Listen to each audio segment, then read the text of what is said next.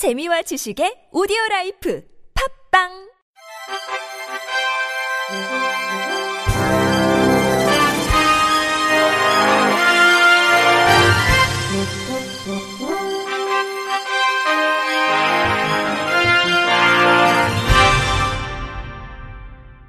청취자 여러분 안녕하십니까? 8월 1일 화요일 KBS 뉴스입니다. 국민건강보험공단은 장애인 및 고령자 등 정보 소외계층이 건강인 홈페이지를 이용하는 데 불편함이 없도록 웹 접근성 품질 인증 마크를 획득했다고 밝혔습니다. 공단은 스크린 리더를 사용하는 시각장애인이 이용에 불편함이 없도록 이미지를 음성으로 대체할 수 있는 적절한 텍스트를 제공하는 등 건강인 홈페이지를 개편해 전문가 심사에서 과락 없이 합격했고 사용자 인증 심사에서 웹 접근성 준수율 100%로 평가받았습니다. 또 공단은 사용자 중심의 맞춤형 서비스 제공과 편의성 향상을 위해 건강인 홈페이지의 디자인과 메뉴 체계를 전면 개편하고 반응형 웹 등 최신의 IT 기술을 접목해 스마트폰, 태블릿, PC 등 다양한 디바이스에 최적화된 서비스를 제공합니다. 공단 관계자는 앞으로 국민들이 건강인 홈페이지를 통해 정보를 쉽고 편리하게 찾아볼 수 있도록 기능을 향상시키고 본인 및 가족의 건강 관리에 유용한 다양한 콘텐츠를 지속적으로 개발해 제공할 예정이라고 밝혔습니다.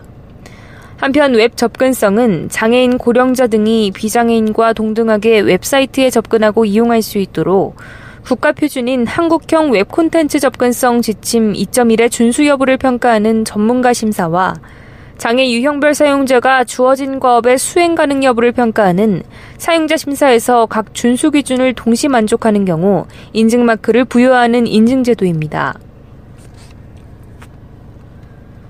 실로암 시각장애인 복지관은 지난달 24일부터 이달 4일까지 전국 유초중고등학교와 특수학교에 속한 시각장애 교사 21명을 대상으로 직무연수를 진행 중입니다. 이번 직무연수는 시각장애 교사들의 직무연수 참여 기회를 확대하고 직무 역량을 강화하는 목적에서 마련됐습니다. 본 연수는 행정실무 특강, 오피스 활용 교육, 프리젠테이션 교육 등 총 3개 과정으로 구성됐으며 이번 연수에 참여한 시각장애 교사들은 스크린 리더 및 확대 프로그램 등의 보조공학 기기를 활용하는 방법을 배우고 업무 포털에 능숙한 동료의 행정 실무 방식을 공유받는 등 맞춤형 프로그램에 참여하게 됩니다. 실로암 김미경 관장은 장애인 복지 분야가 발전할수록 시각장애인이 진출하는 취업 영역은 넓어지는데 각 영역에서 시각장애인을 위한 시스템이나 배려는 미비한 실정이라며 이번 시각장애인 교원 직무 연수를 통해 시각장애인 교사의 실제적인 직무 역량을 높이고 더 나아가 시각장애인의 진출 영역이 확대되는 계기가 되길 바란다고 직무 연수에 대한 기대감을 나타냈습니다. 한국장애인고용공단은 LG 디스플레이가 설립한 자회사형 표준사업장 주식회사 나눔누리 등 16개 업체를 2017년도 장애인 고용 우수사업주로 선정해 발표했습니다. 한국장애인고용공단에 따르면 이 중 올해 신규로 선정된 사업체는 13개사이며 재선정된 사업체는 3개사입니다. 이번에 장애인 고용 우수사업주로 선정된 주식회사 나눔누리는 LG 디스플레이가 장애인 고용 확대를 위해 설립한 LG그룹 최초의 자회사형 표준 사업장으로 파주 및 구미 공장에서 스팀 세차, 카페, 헬스키퍼 서비스 등을 제공하고 있습니다. 주식회사 나눔누리는 상시 근로자 544명 중 248명이 장애인 근로자이며 이 중 174명은 중증 장애인인 것으로 알려졌습니다. 장애인 고용 우수사업주로 선정된 주식회사 유준택시는 장애인은 운전직에 부적합하다는 사회적 편견을 깨고 지난 2014년부터 장애인을 운전직, 정비직 등에 채용하고 있습니다.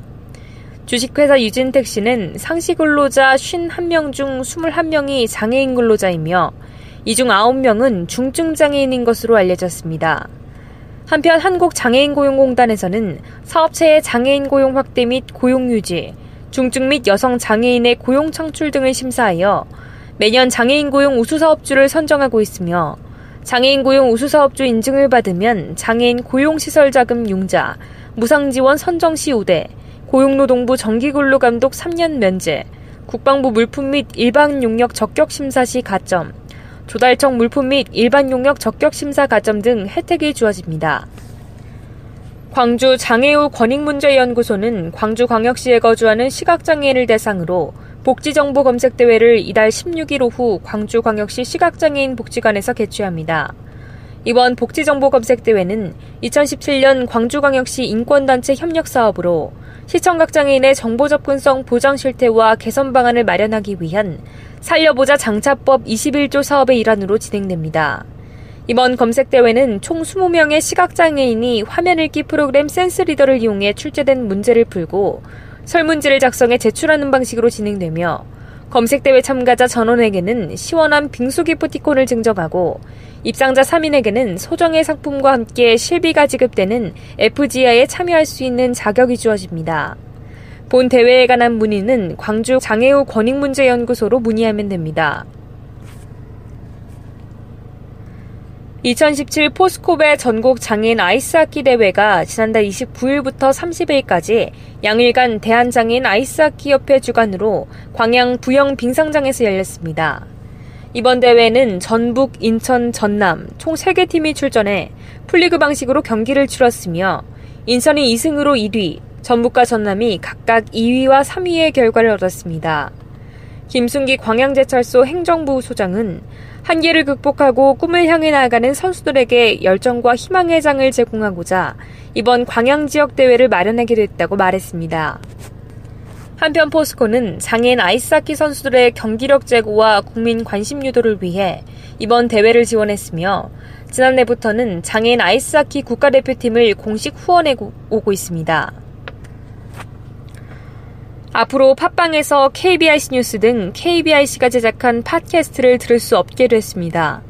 한국 시각장애인 인터넷 방송 KBIC는 앞으로 팟캐스트 서비스 중 하나인 팟빵에 제작 중인 팟캐스트를 별도로 올리지 않기로 결정했다고 그제인 지난달 30일 밝혔습니다.